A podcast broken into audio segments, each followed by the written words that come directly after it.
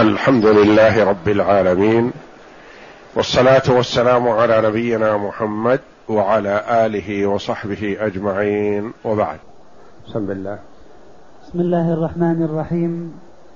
قال المؤلف رحمه الله تعالى وفي عرصات القيامة الحوض المورود للنبي صلى الله عليه وسلم ماؤه أشد بياضا من اللبن وأحلى من العسل. آنيته عدد نجوم السماء. طوله شهر وعرضه شهر. من يشرب منه شربة لا يظمأ بعدها أبدا. والصراط من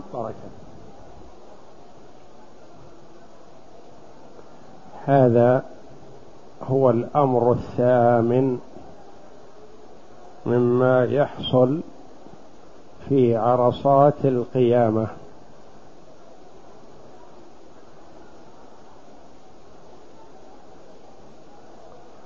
بينه المؤلف بقوله رحمه الله وفي عرصات القيامة الحوض المورود للنبي صلى الله عليه وسلم. المراد بالعرصات جمع عرصة والعرصة الأرض الفضاء. عرصات أرض فضاء يعني في ساحة القيامة.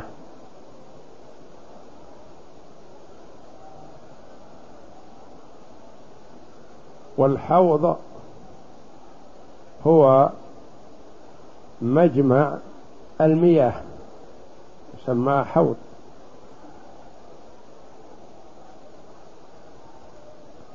والله جل وعلا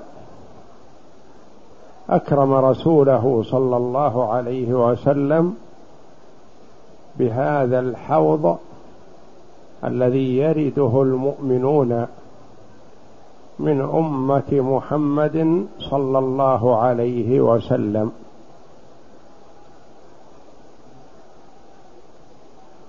وعلماء السلف رحمة الله عليهم اختلفوا في هذا الحوض اهوى قبل الصراط أم بعد الصراط. والراجح وإن كان كل قول قال به من علماء السلف ولا ينكر الخلاف في هذا الراجح أنه والله أعلم قبل الصراط لأمور لأن الناس يقومون من قبورهم عطاشا فهم في حاجة إلى الشرب فيكون الحوض بين أيديهم. الأمر الثاني أنه يذاد عنه أناس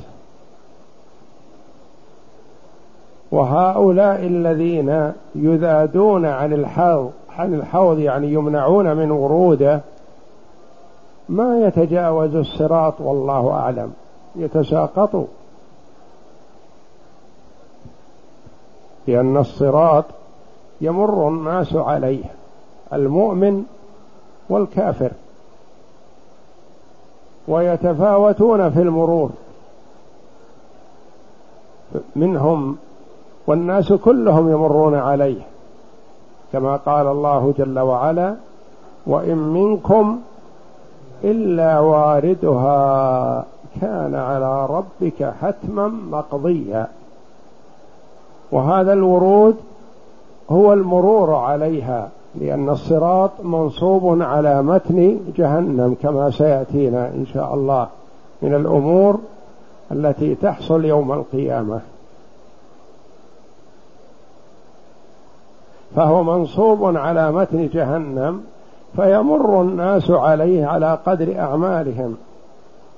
منهم من يمر كلمح البصر ومنهم من يمر كالبرق ومنهم من يمر كالريح ومنهم من يمر كأجاود الخيل ومنهم من يعدو عدوى ومنهم من يمشي مشيا ومنهم من يزحف زحفا ومنهم المكردس في نار جهنم والعياذ بالله.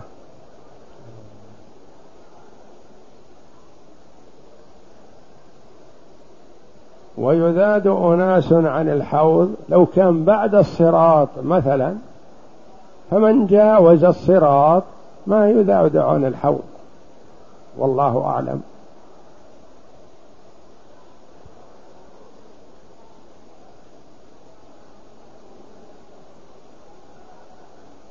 والحوض موجود وثابت. في السنة الصحيحة وموجود أخبر النبي صلى الله عليه وسلم وهو على المنبر أنه ينظر إلى حوضه صلى الله عليه وسلم.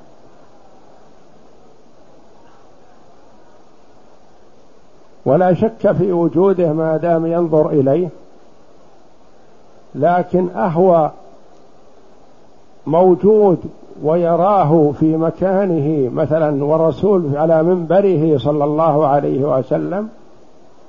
وهذا ممكن لأن الأمور الغيبية ما تقاس على أمور الدنيا. فيجوز أنه يراه صلى الله عليه وسلم ولا يراه غيره. لأن أمور الآخرة ما تقاس على أمور الدنيا. وقال عليه الصلاة والسلام منبري على حوضي. فالإنسان في القبر نراه مقبور في روضة من رياض الجنة أو في حفرة من حفر النار ولا ندري عنه. ينعم ونحن نرى جثته وجسمه. أو معذب والعياذ بالله ويصرخ ويصيح ويولول. وتلتئم أضلاعه ولا نراه. لأن الأمور الغيبية يجب على المؤمن أن يؤمن بها ولو لم يدركها.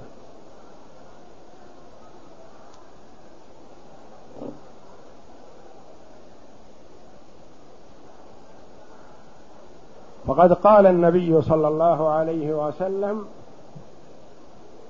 فيما رواه البخاري ومسلم عن عقبة بن عامر رضي الله عنه أنه خطب ذات يوم في أصحابه وقال إني والله لأنظر إلى حوضي الآن. ينظر إليه صلى الله عليه وسلم وأقسم وهو الصادق المصدوق وأخباره كلها صدق وإن لم يقسم. وقال صلى الله عليه وسلم فيما رواه البخاري ومسلم عن أبي هريرة رضي الله عنه ومنبري على حوضي. منبري على حوضي. قال العلماء رحمهم الله يحتمل أن المنبر الحالي في المدينة في المسجد النبوي على الحوض. ولا ندرك هذا. أو أن المنبر يوم القيامة يؤتى به ويوضع على الحوض. ويجلس عليه صلى الله عليه وسلم.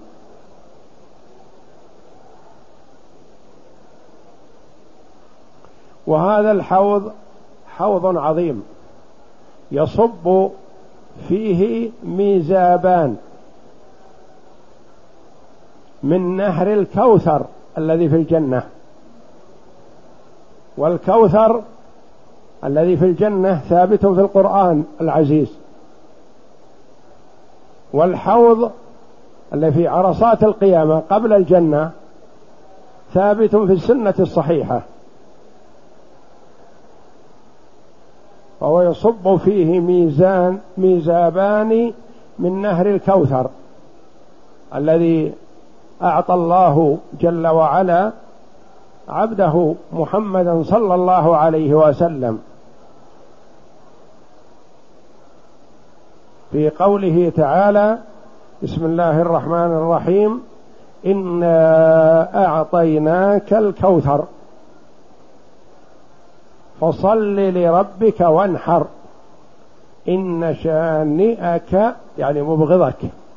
هو الأبتر المقطوع.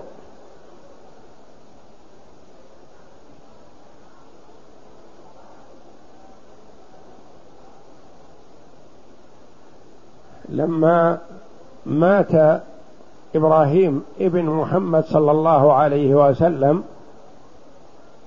قال الكفار أصبح محمد أبتر يعني ليس له عقب من الذكور. فأنزل الله تعالى بشارة لرسوله صلى الله عليه وسلم إنا أعطيناك الكوثر فصل لربك وانحر إن شانئك يعني مبغضك هو الأبتر. فالأبتر الذي مآله إلى النار والعياذ بالله. فأفضل الخلق على الإطلاق ليس بأبتر. بل له سعادة الدنيا والآخرة عليه الصلاة والسلام.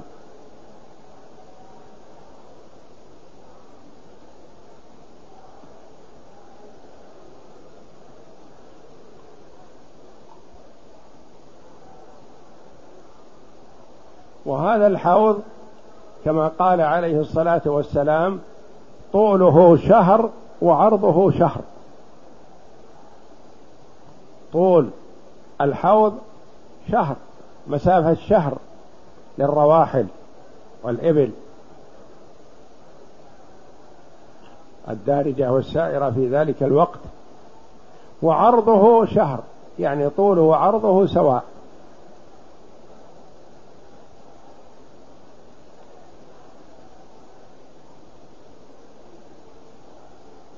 وهذا يرده المؤمنون الذين ماتوا على الإيمان. يردونه ويشربون منه. ويذاد عنه أقوام. يعني يمنع من وروده أقوام. يأتون ليردوه فيمنعون.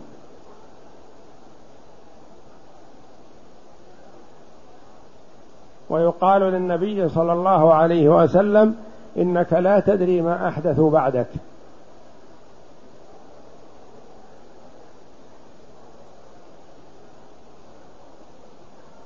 فمن اتبع النبي صلى الله عليه وسلم وأخذ بسنته واهتدى بهديه فهو يرد هذا الحوض. ومن ورده وشرب منه لا يظمأ بعد هذا أبدا.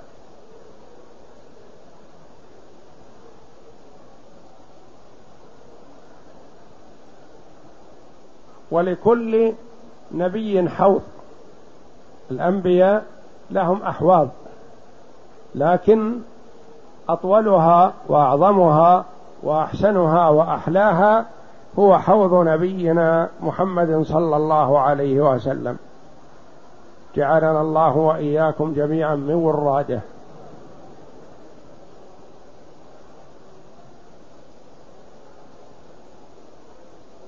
ماؤه أشد بياضا من اللبن. ماؤه ليس كالماء بل هو أبيض وأشد بياضا من اللبن كما جاء في الحديث. وأحلى من العسل. وأطيب ريحا من المسك. فجمع حسن اللون مع حسن الطعم مع حسن الريح. رائحته.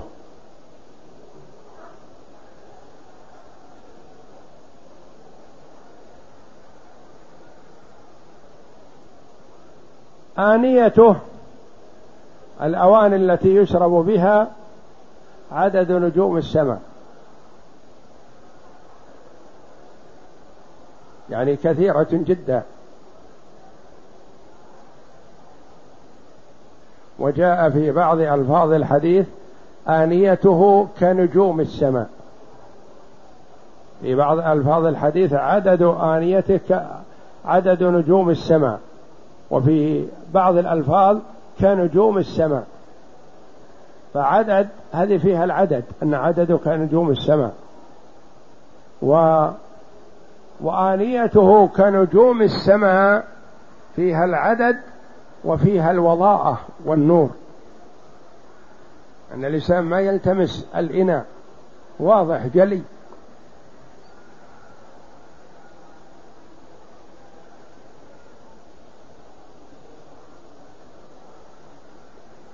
من شرب منه شربة لا يظمأ بعدها أبدا. ما يحس بعطش بعد ذلك أبد. وهم أهل الجنة لأن أهل الجنة ما يعطشون وإنما يشربون تلذذا ولا يجوعون وإنما يأكلون تلذذا. فالأكل والشرب في الجنة ليس عن جوع وعطش وإنما هو تلذذ واستمتاع. ويشتهون الأكل ويرغبونه ويكثرون الأكل لكنه ليس عن جوع ولا عن عطش وإنما هو تلذذا.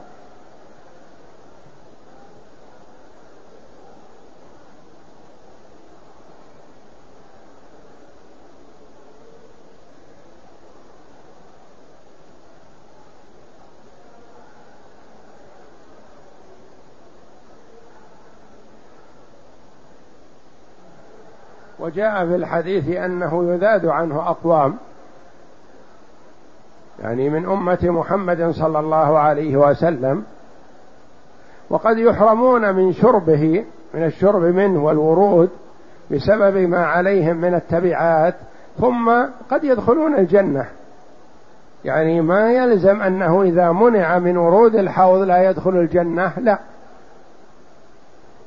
لأن المرء قد يمنع من شيء ما لما عليه من التبعات والسيئات ونحو ذلك كما أنه يدخل من المؤمنين أناس النار. إذا لم يعفو الله جل وعلا عنهم لأن أصحاب الكبائر والذنوب كما يقول علماء السلف تحت المشيئة يعني ما يحكم لهم بجنة ولا نار. أمرهم إلى الله جل وعلا تحت مشيئة الله جل وعلا.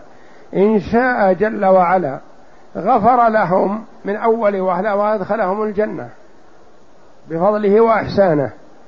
وإن شاء جل وعلا أدخلهم النار لتطهيرهم من الذنوب والسيئات والكبائر التي اقترفوها في الدنيا ثم مآلهم إلى الجنة.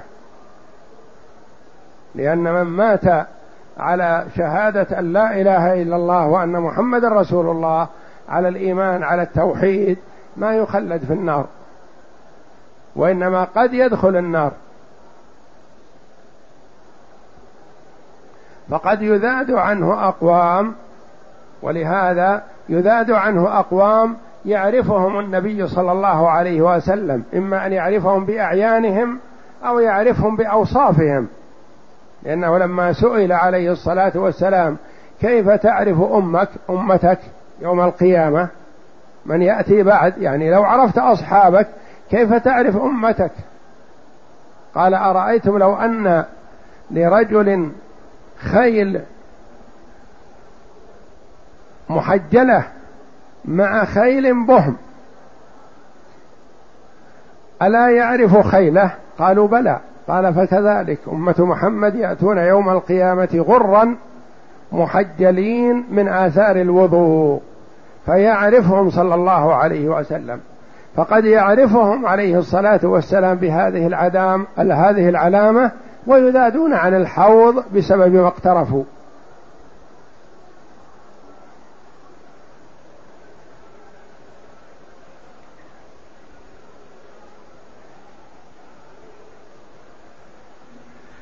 والأنبياء عليهم الصلاة والسلام لهم أحواض لكنها تختلف عن حوض نبينا محمد صلى الله عليه وسلم. لأن ليس أتباعهم كأتباع محمد صلى الله عليه وسلم في الكثرة. لأنه قد يأتي النبي وليس معه إلا الرجل والرجلان وليس معه إلا الرهط. وإنما أكثر الأمم كما ورد أمة محمد صلى الله عليه وسلم ويليها في الكثر بعدها في الكثرة قوم موسى بنو إسرائيل. حيث يقول عليه الصلاة والسلام إذ رفع لي سواد عظيم فظننتم أنهم أمتي فقيل هؤلاء موسى وقومه. ثم إذا سواد عظيم قد سد الأفق كثرة فقيل لي هؤلاء أمتك ومعهم سبعون ألفا يدخلون الجنة بلا, بلا حساب ولا عذاب. وجاء في رواية ومع كل واحد سبعون ألفا. سبعون ألف تضرب في سبعين ألف.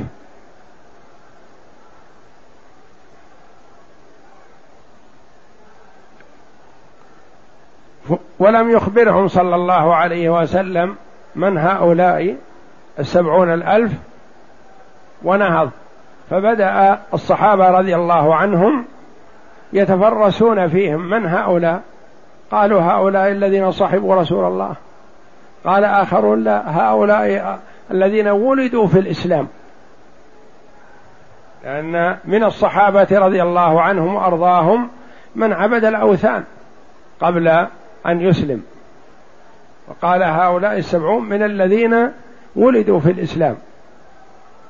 وأخذوا يقولون أقوالا رضي الله عنهم فخرج إليهم صلى الله عليه وسلم فأزال الإشكال الذي عندهم وبشر الأمة كلها من أولها إلى آخرها بأن كل واحد يرجو أن يكون من هؤلاء.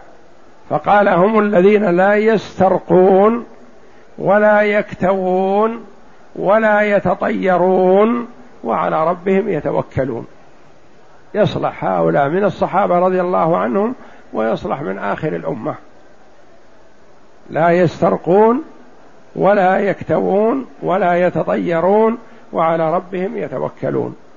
تركوا المباح والمكروه والمحرم واتكلوا على الله جل وعلا. لأن الاسترقاء مباح. طلب الرقية مباح. لكن الأولى تركه. لقوله لا يسترقون. قد يقول قائل ألم يرقى جبريل النبي صلى الله عليه وسلم لما اشتكى؟ وألم يرقى النبي صلى الله عليه وسلم بعض الصحابة لما اشتكى؟ نقول بلى. يقول قائل هل يخرجه هذا من كون من السبعين الألف؟ نقول لا لا يخرجه. لأن فرق بين من استرقى أو رقي. الذي رقي ما يلام ولا لوم عليه. والذي استرقى هذا الذي يطلب الرقية. والرسول ما طلب الرقية من جبريل والصحابة رضي الله عنهم ما طلبوا الرقية من النبي صلى الله عليه وسلم وإنما رقاهم بدون طلب. وهكذا قال بعض العلماء إنه ينبغي للإنسان أما أن لا يحرج المريض. إذا كان يتوقع أن المريض يحب الرقية أن يرقاه قبل أن يطلب منه. يعني إذا زرت مريضا وتظن أنه يحب أن تقرأ عليه فتقرأ عليه قبل أن يطلب منك. إن أفضل كونك ترقاه بدون أن يطلب منك. يكون ما استرقى وإنما أنت رقيته.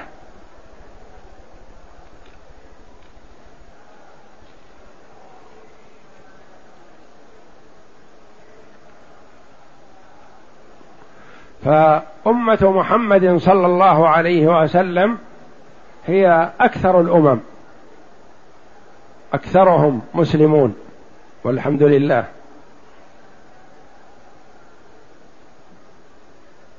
لأنه رأى السواد العظيم الذي قد سد الأفق أكثر من بني إسرائيل.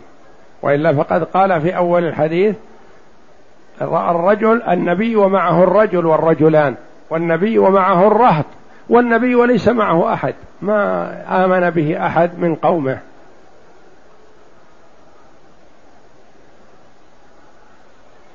فلذا صار حوض النبي صلى الله عليه وسلم هو أفضل الأحواض وأوسعها لأن أمة محمد صلى الله عليه وسلم هي أفضل الأمم فهو أفضل الأنبياء وأمته أفضل الأمم وكتابه هو أفضل الكتب القرآن.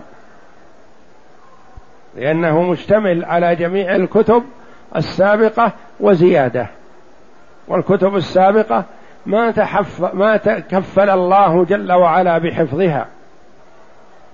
وإنما تكفل بحفظ القرآن. في قوله تعالى انا نحن نزلنا الذكر وأنا له لحافظون. وبحفظ الله جل وعلا له هو بأيدينا الآن كما نزل على محمد صلى الله عليه وسلم. ولا يشك فيه إلا منافق مكذب للقرآن وللسنة. فهو بين أيدينا كما نزل على محمد صلى الله عليه وسلم بحفظ الله جل وعلا له. إنا نحن نزلنا الذكر وإنا له لحافظون. فأفضل الأحواض هو حوض نبينا محمد صلى الله عليه وسلم. والإيمان بالحوض من أصول أهل السنة والجماعة. إنه يجب على المؤمن أن يؤمن بوجود الحوض وأنه موجود الآن. لكن كيفية وجوده وصفته الله أعلم بها.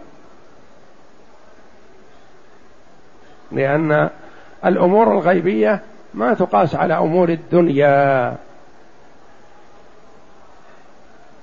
اقرأ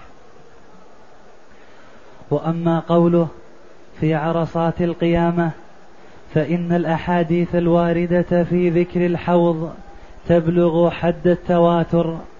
يعني لا مجال للشك فيها ابدا لأنها تبلغ حد التواتر لأنه رواه جمع سمعه جمع من الصحابة رضي الله عنهم وبلغوا من بعدهم. والتواتر المتواتر هو ما رواه جمع عن جمع يستحيل تواطؤهم على الكذب. يعني وقوع الكذب في مثل هذا مستحيل مو بشبه مستحيل وإنما هو مستحيل.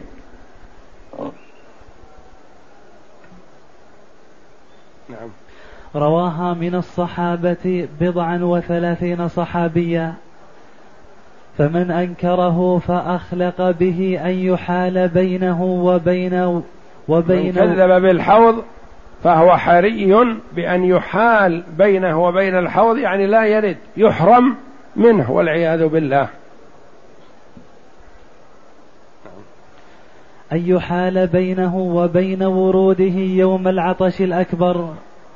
وقد ورد في أحاديث أن لكل نبي حوضا ولكن حوض نبينا صلى الله عليه وسلم أعظمها وأحلاها وأكثرها. وأكثرها واردا جعلنا الله منهم بفضله وكرمه. آمين.